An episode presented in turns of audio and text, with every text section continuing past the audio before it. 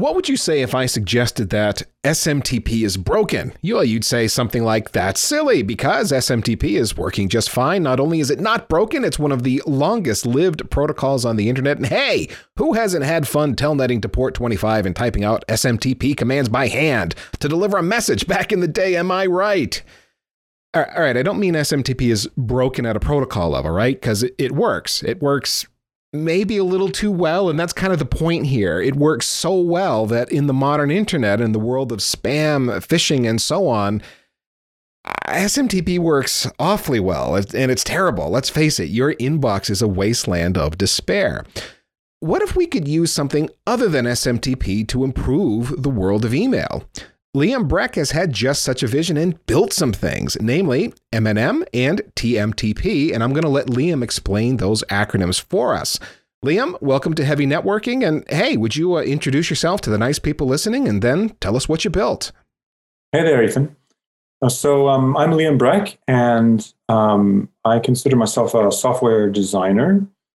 Um, I have some experience with um, product management and um, UI, UX, uh, and software architecture and engineering. So, kind of uh, an entire engineering function or entire engineering organization in, in one person, at least for the moment.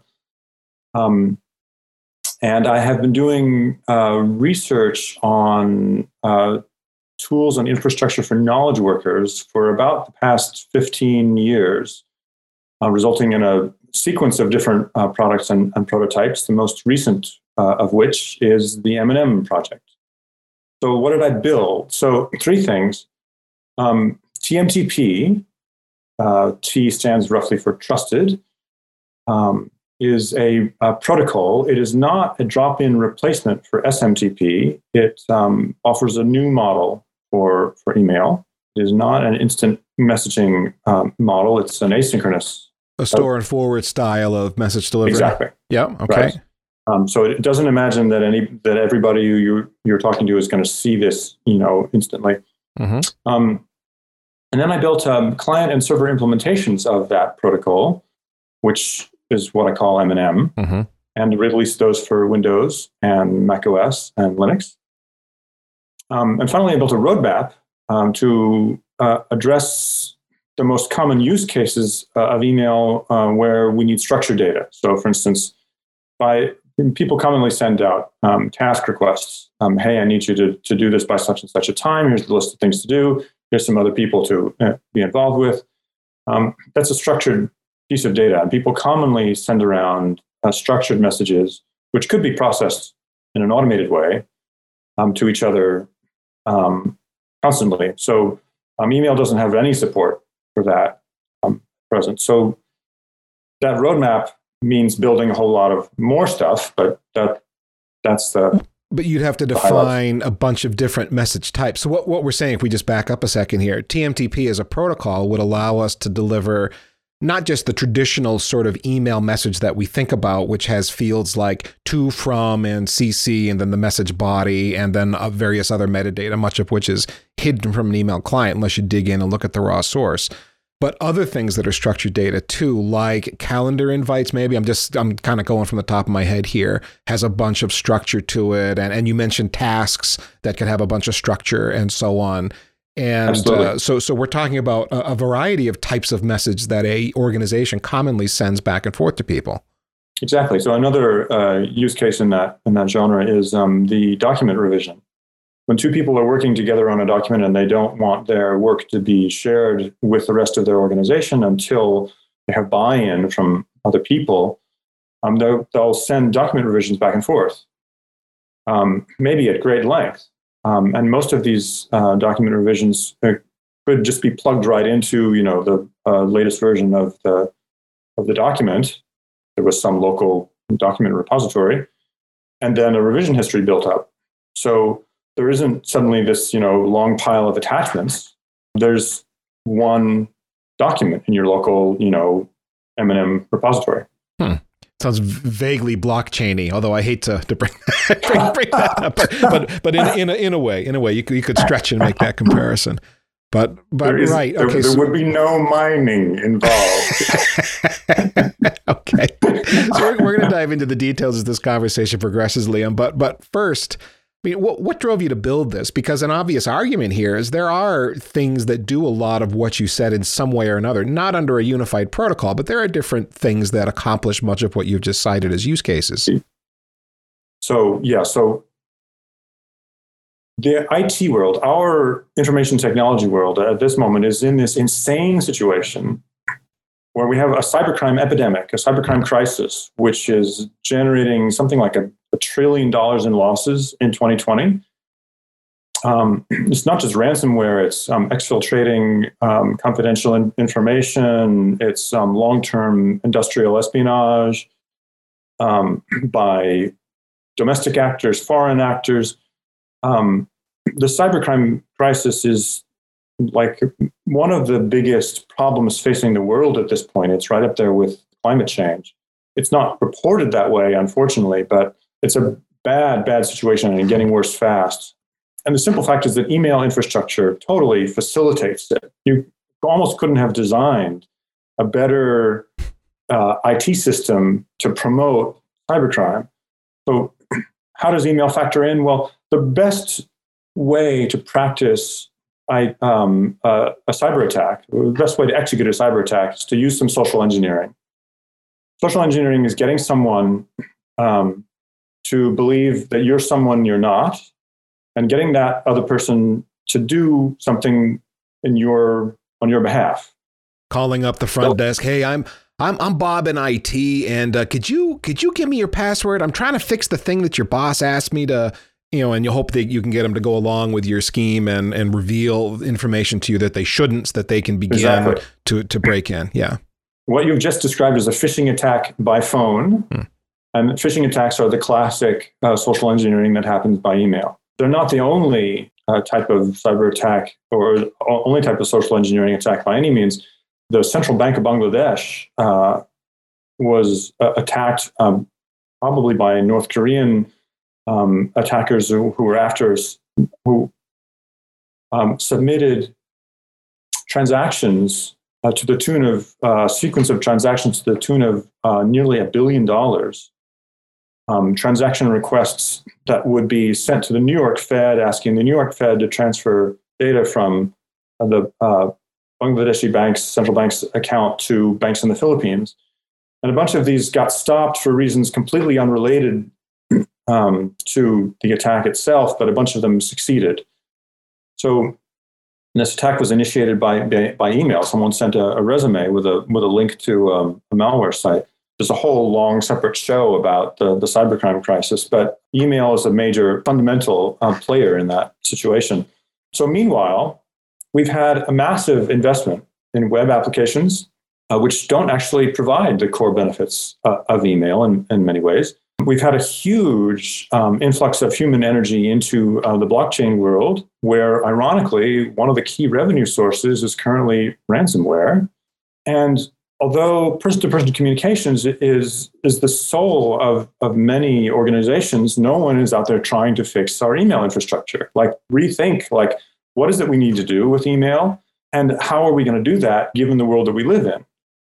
Email was, was absolutely not designed for the internet of today. It was designed for a relatively small um, internet where basically all of the participants were uh, researchers, academics, and, engineers who were building the internet or communicating about about academic issues. And, and, and there was an, an there was a bit of trust there. That is, people kind of knew who the other one was. Open SMTP relays were common. I mean, it used to be fun 25 years ago just to go bopping around, seeing if you can find an open relay to send your mail through just because you could. Uh, kind of thing. And in fact, as a consultant back in that time frame, I spent a good bit of time securing uh, SMTP servers to no longer be open relays because that was the default because the world was, right. as you said, right. it, kind of a small, more or less trusted kind of world. We graduated from the, this internet of, of hobbyists, enthusiasts, and engineers and researchers into a mass market medium without rethinking how this infrastructure works for the, the mass market environment. Like that rethinking has still not happening in a lot, a lot of places, and energy is being poured into these systems that, uh, into these ideas that aren't actually trying to fix it. It's it's uh, it's a scandal, if you ask me. Well, it's kind of like um, Ethernet and IP. They are the foregone conclusions of the medium across which you're going to uh, communicate. Um, Ethernet's not, we're using it in ways that was not envisioned early on. And IP is sort of the same, but it's it's so entrenched, it's very difficult to displace. Well, Liam, let's let's dive into what uh, some more detail about what you build. Let's start with the architecture. So let's say I'm interested in TMTP as um, a messaging protocol that I want to use within my organization. What is the architecture if I want to stand up my own TMTP implementation? So we're talking things like servers, clients, authentication schemes. Give us the, the high level. Okay, so there's a server. So you download and install the server. Um, you could set it up inside of a um, systemd unit. Um, the server will need a TLS a certificate um, that can be self-signed, or you can use a uh, normally third-party signed uh, certificate.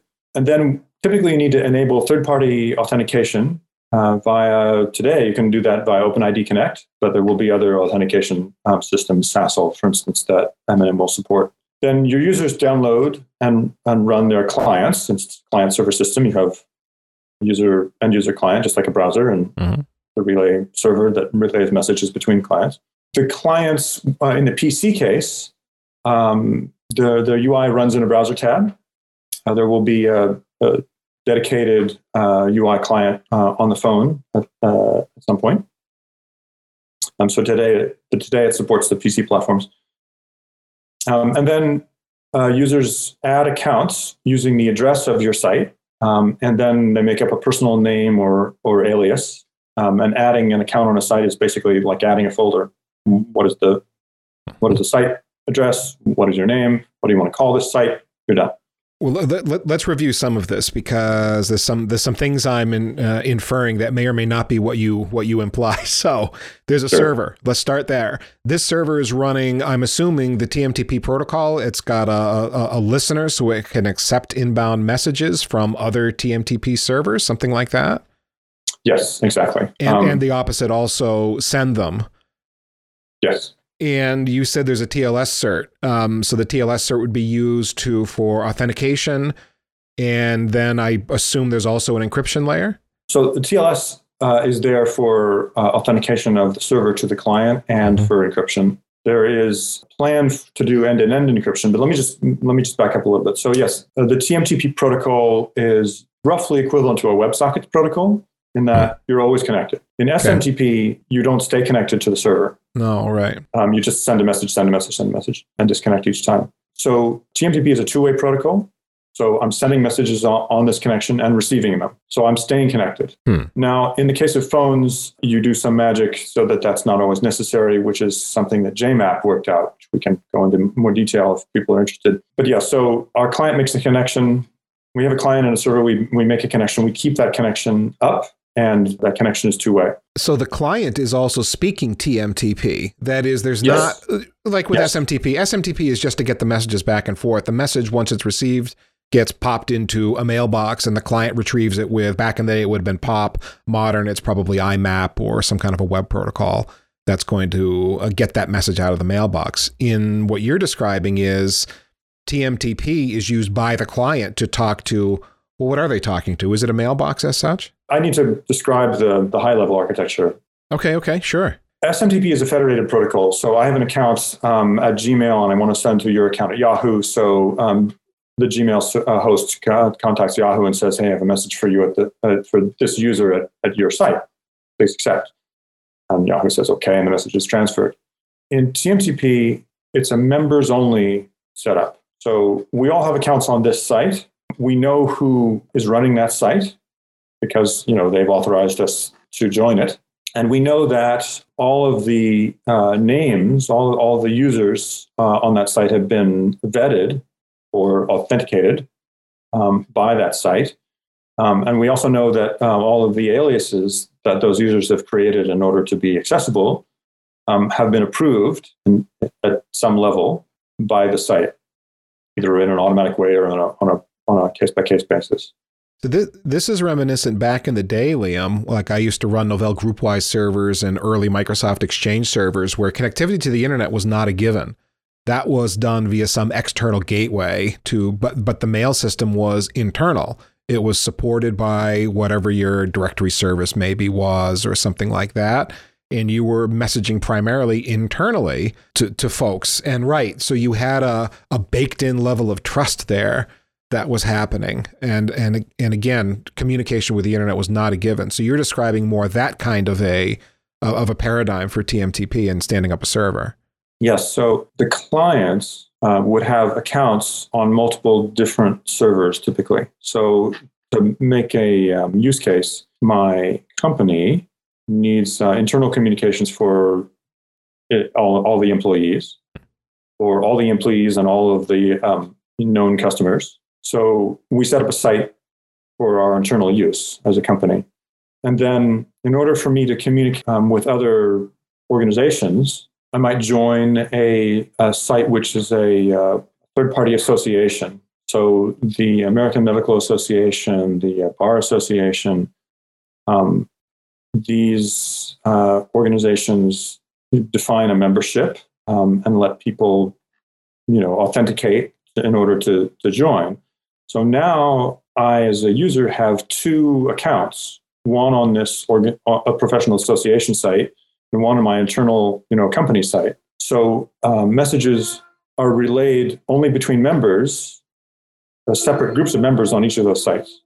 Does that make sense? It's a permit model. I'm not going to talk to you unless I know who you are. We set up some kind of a specific arrangement. We know who the other one is. And now we are allowed, because we've agreed, we're, we're, we're allowing messages to flow uh, between our TMTP servers. Right. We're, we're allowing messages to flow across a particular TMTP server to uh, a client of an approved user. Got it. Very, yeah, very, very regimented. Yeah, it's a, it's a, again, it's a permit model. Yeah. Right. So messages don't flow from one TMTP server to another. They only flow, throw, flow through one server to its clients. However, you, it's federated, uh, if you will, it's federated at the client level, where the client can have multiple concurrent connections to many different accounts on many different sites. I see. Okay. Here's where we really need a visual aid. Right. well, it feels, um, uh, although it's a different messaging paradigm, it feels a bit Slack-like. I can have actually, it's it's it's better than that in a way. I mean, my Slack client can talk to a bunch of different Slack groups, but I'm actually logging into each Slack server instance separately. It's just like the client gives it kind of a unified uh, feel to it. It does sound like you're talking about a unified ID here. Yes, it is. is I haven't used Slack directly, so I, I can't um, I can't compare it um, in detail, but um, what you just described is very much like what we do, except TMTP is a protocol which um, sites that you have no um, association uh, with um, can be running. The, the benefits of a um, SMTP clearly demonstrates the benefits of, of having a protocol. Okay, where do the messages live? Do they live on the server? So if I have like a cl- an M&M client on my phone and I'm also accessing via the browser, do I see the same message database? In an email case, um, for instance, with an IMAP client, um, the all the messages that you receive stay on the IMAP server. Right. It's not acceptable to do that by, by default in all cases. Um, you want a situation where you have purely store and forward of messages. However, um, you need to be able to access messages, your message collection from um, multiple different clients. So you want to be able to sync messages. M&M servers don't store delivered messages. Um, a store and, store and forward means that um, uh, once the message is delivered, it's it's dropped from the server. Mm-hmm. Um, but since you'll need to have access to your message repository from multiple clients, um, the solution is to um, synchronize uh, the clients. So, um, and so you'll have multiple devices. You might have, have a virtual device, which is actually in the cloud uh, as well, like a, a Gmail. Mm-hmm. Um, and then in order to, to set up the synchronization, um, you create a replica. You uh, grab one device and uh, grab a new device and set it, put it next to on the same network with your original device, um, and you ask uh, one to create a replica on the other. Uh, and then the data is copied over uh, via the local area network. That, um, yeah, okay. That feels like that's what I think is happening with Signal. Actually, that's an end-to-end encrypted platform, and if you right, want to get your messages on on a new device that you've set up, there's a whole copy uh, process that happens over. Um, uh, I believe it happens over Bluetooth once you scan a uh, scan a QR code. Although I don't know all the background of Signal, so if someone's listening to this goes, "Banks, that's not how Signal works." I mean, fine, but it's it, it's similar. It's similar to what Liam's saying, at least in uh, functionality, if not on the back end of how it's going. So yeah, okay. so it's a, it's a, local local peer to peer replica. Yeah, um, and um, and and then from that point on, there are uh, two. There's as any number of uh, client nodes listed in the server, and whenever the server gets a message for an account it makes a copy for each node. Um, and then when the message has been delivered to all nodes, it's released from, from the server. Now, you could set up an archiving service next to or far away from your TMTP server and ask your TMTP server. This is not implemented yet or designed yet, but the, the idea is that the TMTP server could encrypt and send all traffic for a particular account or a group of accounts or in the entire server to an archiving service, which would receive the encrypted uh, data and store it in a, in a write once kind of way. Mm-hmm. Um, and then there would be a separate decryption key, obviously, when, when you need to go look at, at the archive. Um, so that's for archiving purposes. Hmm. Um, it's separate from uh, users have access to um, to everything from from anywhere. So it's, it's not the classic web web model. I hope that is is clear to everybody about about the the model. It's, it's clear enough. Again, I mean, you're you're emphasizing privacy. You're emphasizing um, that only people you trust and know within an organization are going to be able to communicate with others, and then only organizations that are known to one another and have set up a, a particular relationship are going to be able to communicate with one another via this methodology. Uh, we're not storing messages on the server. And so if I need to add a second or tertiary client that I wish to monitor that mail, the initial setup, there's going to be a replica. Then I'm going to, now both sides are equal, and the server's going to know, hey, there's multiple clients here that pull this mailbox. Don't wipe the message from the server until all the nodes have got the message. Uh, I think I think I got the basics there. Yeah. Right. Yeah. Okay. Liam, I want to drill into the connecting to another organization process a bit more. Um, you've said there's basically an agreement set up, and then uh, the two organizations can chat. Um, it, and it's identified at the client level that it can hit another TMTP server to retrieve messages. Is uh, how I think I understood it. But why don't you just back up a, a bit and then uh, walk us through that process of connecting to another organization using TMTP? Right. So there's uh, there's two ways that people are typically going to do this. One of the defining requirements here is to make uh, TMTP easily adoptable uh, at different tiers uh, of use. So first internally, and then business to business, and then later down the road, business to consumer. Um, so uh, we've described um, how people would use it internally. Um, so now we're talking about the, the business to business uh, uh, link when an organ when multiple organizations are that are that have some kind of relationship are, are using this internally, then they might want to start talking to each other. So how would they do that?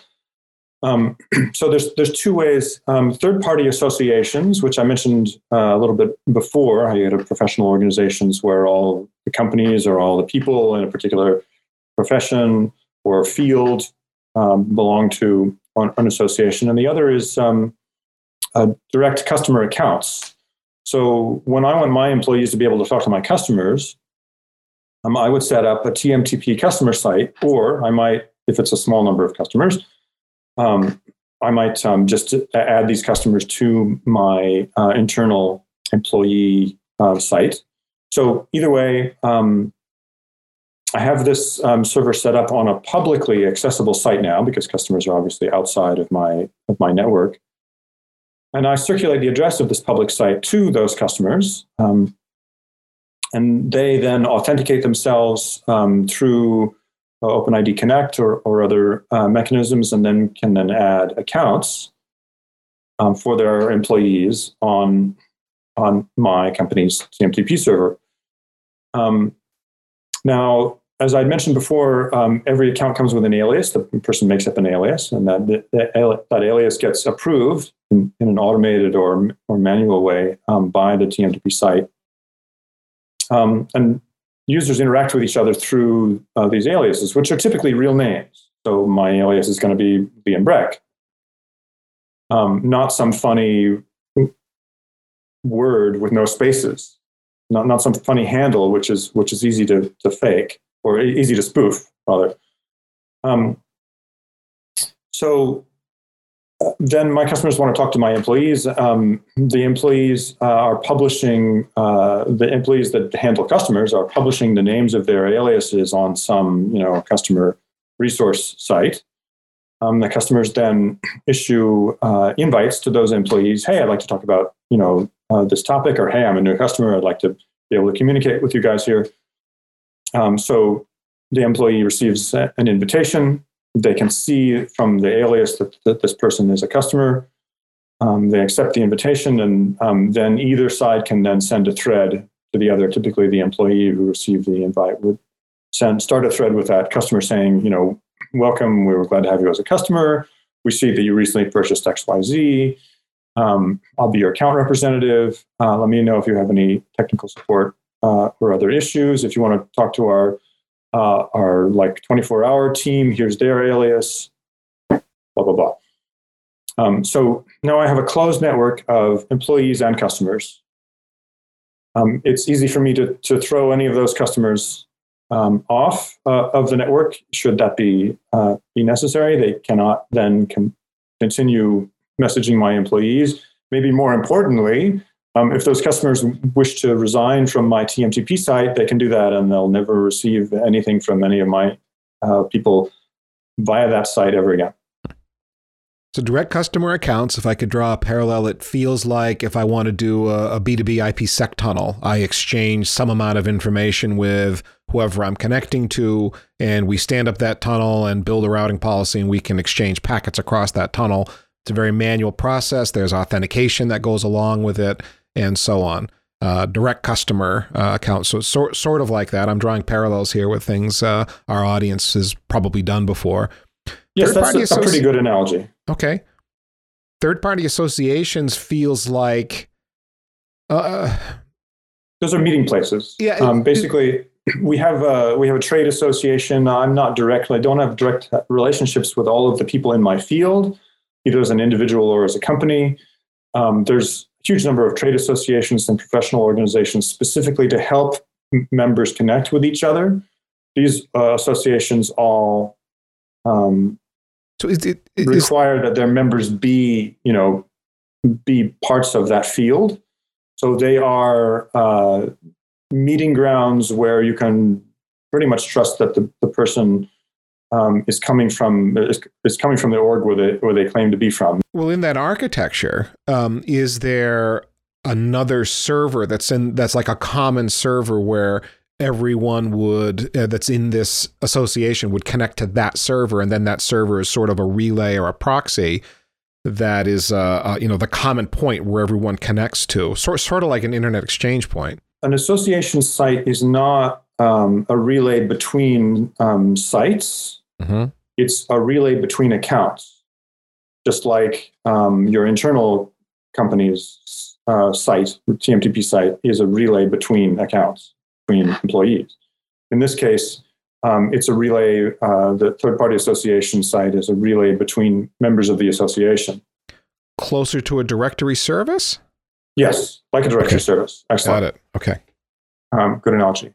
Um, so we know that everybody that belongs to that directory service or that association is who they say they are, or we at least have a level of trust based on what association is, what the, what the specific association is. We may know that this association requires extensive verification of each individual, and this other association um, is, you know, maybe uh, semi-public.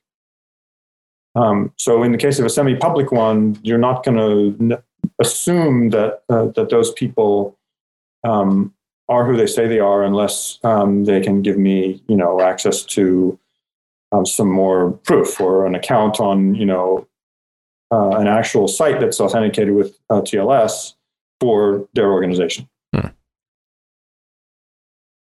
So let, let's shift from what's happening on the back end, how messages are moved around and retrieved, and how we're authenticating users and so on, to what the user experiences is. Now, we're all used to email clients who've all been using IMAP um, for a long time. We know what that experience is, and we lean hard into our clients to make the experience tolerable for dealing with email. So yeah. when I'm consuming messages via MNM, what what is that like? What am I dealing with? So, um, so you, you you posed a question about user experience, um, and um, I realized early on that a protocol that provides uh, safety or trust uh, is just not enough. Um, in order to get users enthusiastic about what you're doing, you have to provide some major benefits for them. So I try to make a list like, okay, so correspondence is communication. What are we trying to do in communication? Um, and if you look at the web, well, we have all these different modes uh, of communication, including, you know, completely interactive custom websites. And the, the communication bandwidth on such a website is just incredible. It's really easy to, to make yourself understood. Well, you, you can't expect people to ship custom programs in email messages. That's you know, security risk, obviously. But so, what are the what are the basics uh, of the web experience that we could import to uh, to email messages or to MNM messages? Hmm. Um, so, one of the fundamental basics is filling out a form. I want to send you a form because I need this specific information for you. And people do this in email like all the time, but not with a structured form, just with a list of questions. I, I need a, this list of information um, from you.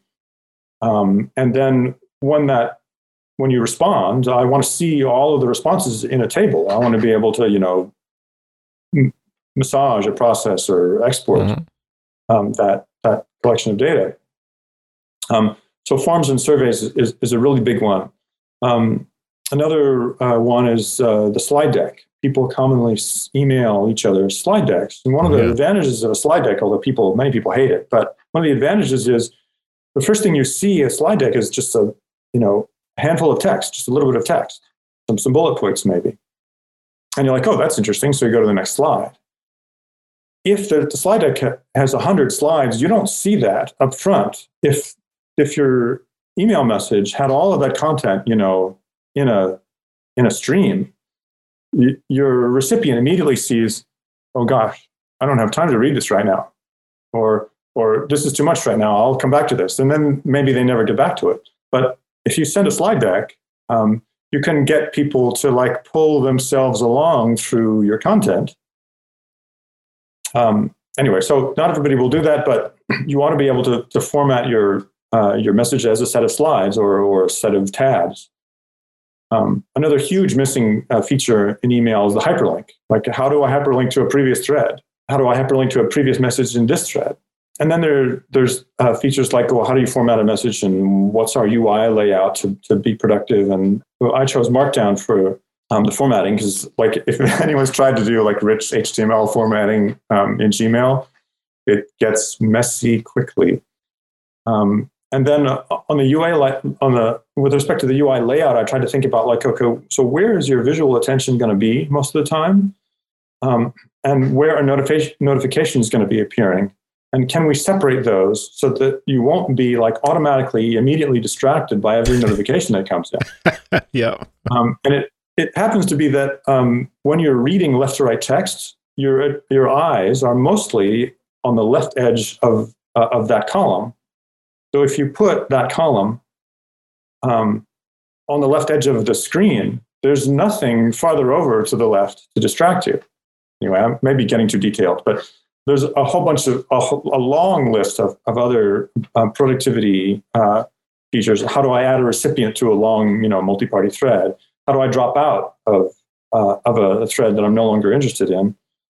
Um, and then um, stuff like well, I can I can put an image in line. What about a chart or a graph based on uh, you know a collection of data? So a, couple of comments here from what you've described so far. And on the one hand, it feels like this is not just uh, a client for consuming email, right? This, this is a client for consuming a variety of different message format types. You've mentioned forms and slides and you know hyperlink documents and and so on. We can compose using Markdown, but it's very rich in functionality. Going back to the earlier part of our conversation, based on whatever message type uh, TMTP happens to support uh, over time. So a little little bit of uh, Lotus exactly. Notes from back in the day. I don't know if you, were ever uh, Lotus Notes admin or consumer, but uh, there's, a, there's a little bit of that. Is that uh, uh at all a valid comparison? I have been told by a longtime Notes user um, that um, who who has used MNM um, that it has a Lotus Notesy feel in a good sense.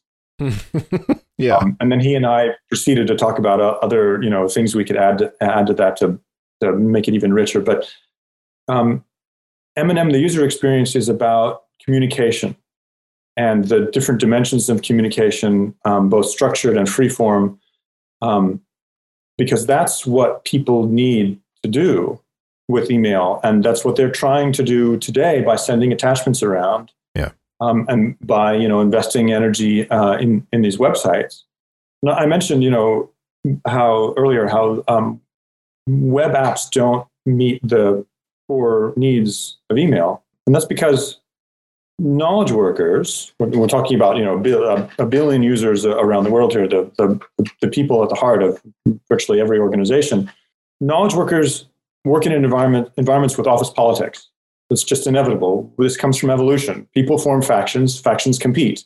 Hopefully, it doesn't become dysfunctional, but but oftentimes it does. And for that that reason, people will often like do things uh, do their communications or their planning, their collaboration, their their authoring uh, person to person until the two of them or or a handful of them are confident that what they've what they've accumulated will pass muster um, with people whose buy-in they will need in order to move it to the next level. And when you're doing this in a web context, you're putting this content into a public repository. Now, not all of the repositories in a particular web environment, Trello or whatever, need to be like accessible to everybody in the organization. But that's the sense that these are organizationally owned and monitored and managed spaces. Slack often gets um, often gets criticism because managers can read uh, direct messages, and so it's assumed that managers will commonly read direct messages. Who knows if that's true? And it probably varies by organization. But one of the core benefits that makes email continually necessary within and between organizations today is this person to person, private, structured, in some cases, communication. So, email overload is a big challenge that we all face. A lot of you know garbage coming in. Does MNM, from your perspective, add to or help or help with email overloads? Is it going to make my life easier? I guess is uh, is the question at the end of the day. Well, I guess I guess you could say like based on all these features that we're going to have like a increasingly flood of messages because hey, there's all these new forms of communication I can do. But um, hopefully that's not the case. Um, the um, the support for structured messages that I, that I've been talking about for for specific um, kinds of use cases um, like task requests or or, or passing document revisions um, means that a lot of messages can now be processed in an automatic way. Like we get a task request, it just gets added to your task list. When you're ready to go look at your task list, you see that you have these new tasks. Um, when we could have a flood of document revisions uh, come in, hundreds of document revisions from, from three different people over the course of a day. Um, you wouldn't look at messages ab- about specific messages about any of those until you were ready to go look at the document again. You might actually tell the other your other teammates, like, I'm going to be going and looking at this at five o'clock today. Um, so you know, and they'll finish. They'll stop revising at five o'clock, and then all of their revisions um, don't appear to you as a message. That appears to you as a, as a new document. Okay, so go diff the document and find out what happened.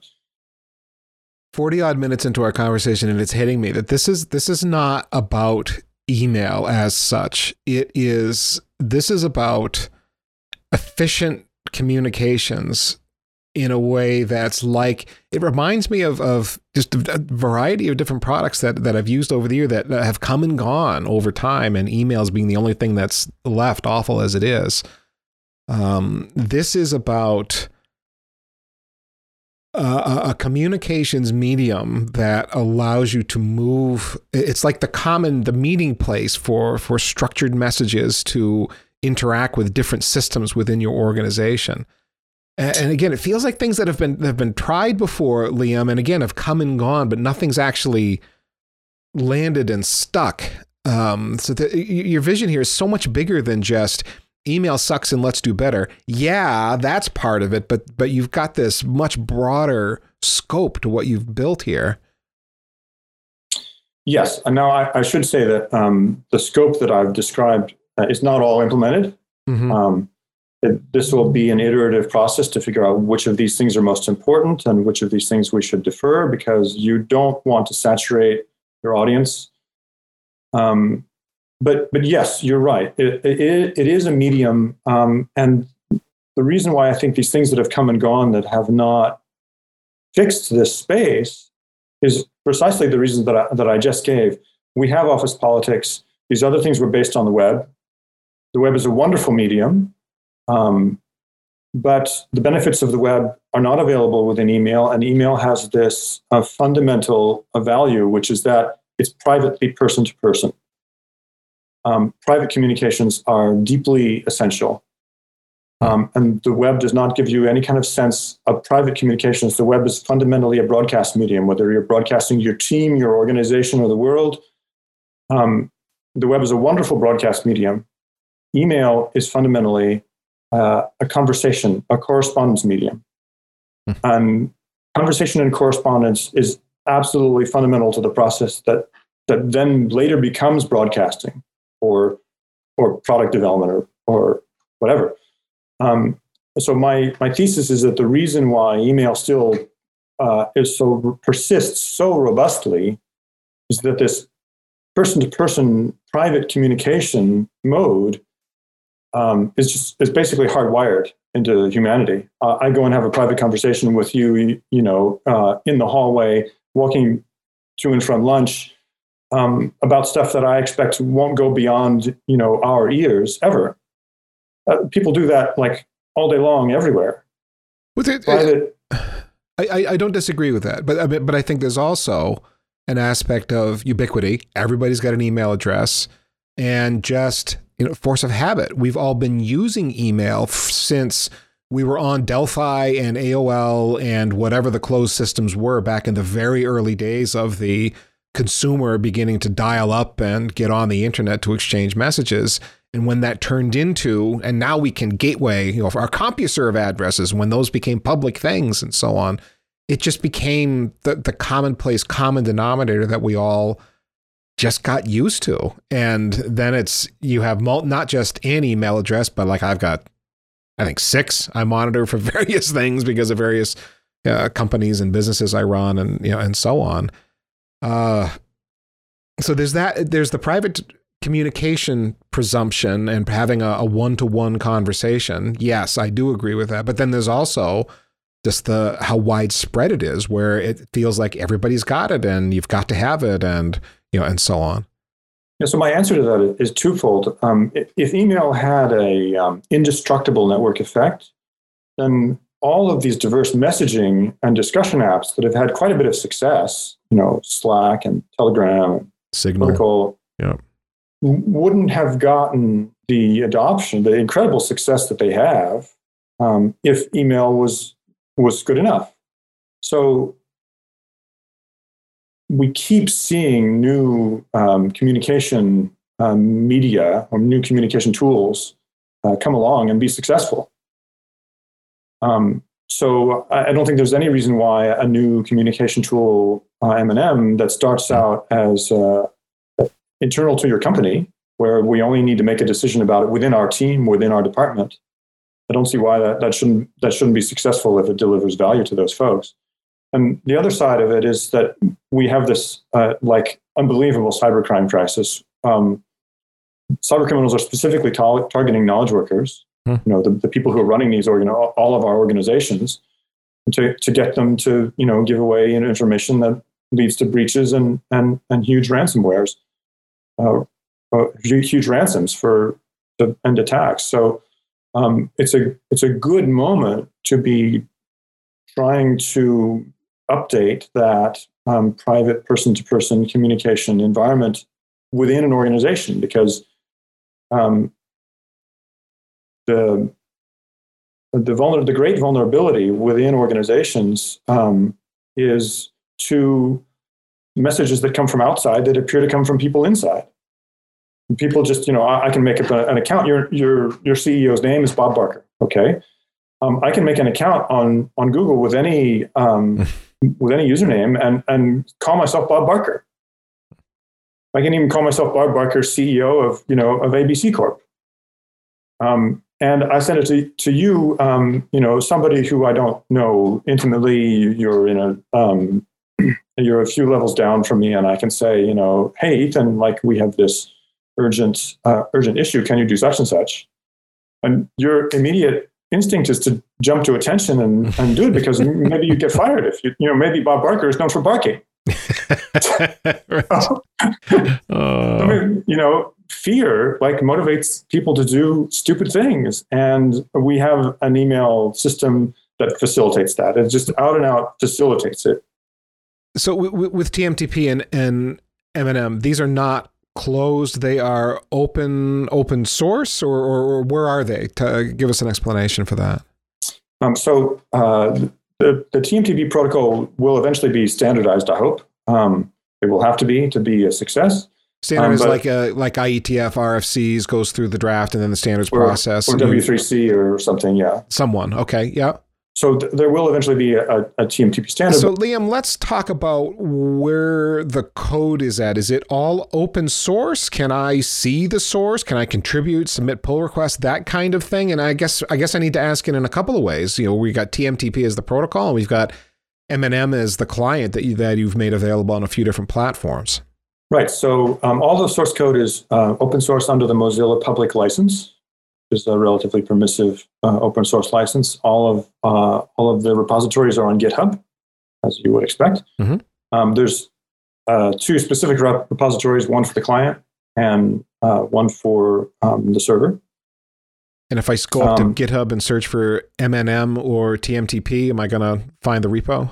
Um, yes, you would. I welcome uh, contributors um, to to the project. Uh, I would appreciate it if people would uh, would open an issue or or uh, make a comment on an existing um, issue about any plans they might have for for a new uh, pull request. And what is the source code written in? Both the client and server are written in Go. Okay, Go. You you're one of the cool kids, Liam. Very good. I have a lot of things to say about Go, which we will not go into in this discussion. oh, so you have some some negative things to say about Go? Okay. I didn't say negative things. I said I have a lot of things to say, which is which is very true. I have a lot of things to say. So. and Liam, so it's really good. The, um, the, the UI is written in um, in, uh, in JavaScript and Vue.js because the the on the on the PC the UI runs in the browser. Sure, sure. I love I love Vue.js. It's great. Okay. And and how do people reach out to you? Are you only do they have to have a TMTP server to talk to you, Liam, or are you are you more publicly accessible than that? well, um, if you had a TMTP server, you wouldn't be able to talk to me unless you invited me to join your, your TMTP course, server. So um, the, um, uh, the the website is at um, I, I, need to change this URL probably, but the website is at mnm notmail.org. So that's Mary Nancy Mary not mail, N-O-T-M-A-I-L dot org. Um, and if you if you just go to Google and type in uh, MNM TMTP um, yeah, or MNM email or TMTP right. email, it will pop up in the, in the first couple of results. So maybe that's the easier way to find it. And do you have a plain old boring email address that's accessible by SMTP or a Twitter handle or anything like that where people could find you? Well, there's no way I'm giving out my SMTP address, although I do have some. Um, on Twitter, you can find me uh, at MNM Not Mail, uh, spelled the same way as uh, as the um, this website I just gave you. Um, I'm I'm happy to DMs are open on Twitter. Happy to get messages that way. I'm also happy to get um, uh, questions uh, in issues or comments uh, on the GitHub issue tracker for either the MNM server. questions about the protocol can go in on the MNM server issue tracker um, or on the MNM client issue tracker for issues about user experience. Sounds great. Uh, sounds great, Liam. Thanks for taking the time today to discuss your product, uh, your projects, and, uh, and and the vision here. You're trying to do some fundamental changing of what's going on, and that's um, you've undertaken a, a, mighty task from that perspective for sure. Thanks to you that are out there for listening. Um, if you got value from this episode, but you want even more we do have a Slack group at packetpushers.net slash Slack. That is free. You'll be joining over 1,900 IT engineers, networking and cloud nerds especially, that are the world over. And again, that's packetpushers.net slash Slack. And uh, check out the jobs channel when you're in there. There's opportunities posted if you're looking for a career change or maybe you're trying to hire somebody. A lot of people there that uh, monitor that channel. It's a good resource for you. And again, it's absolutely free. And if another Slack group, you're just like, I just, Ethan, I just can't. Fine. Uh, try their free newsletter, packetpushers.net slash newsletter. Human Infrastructure Magazine is what we call it. We send it out weekly. It makes you a better engineer by sharing good stuff about career, performing complex technical tasks, IT news we think you might be affected by, and heavily curated quick takes on vendor announcements. I do mean heavily curated. And of course, the laughs. We've got some nerdy comics and other things that we put into that newsletter for you to give you a smile. Last but not least, remember that too much networking would never be enough.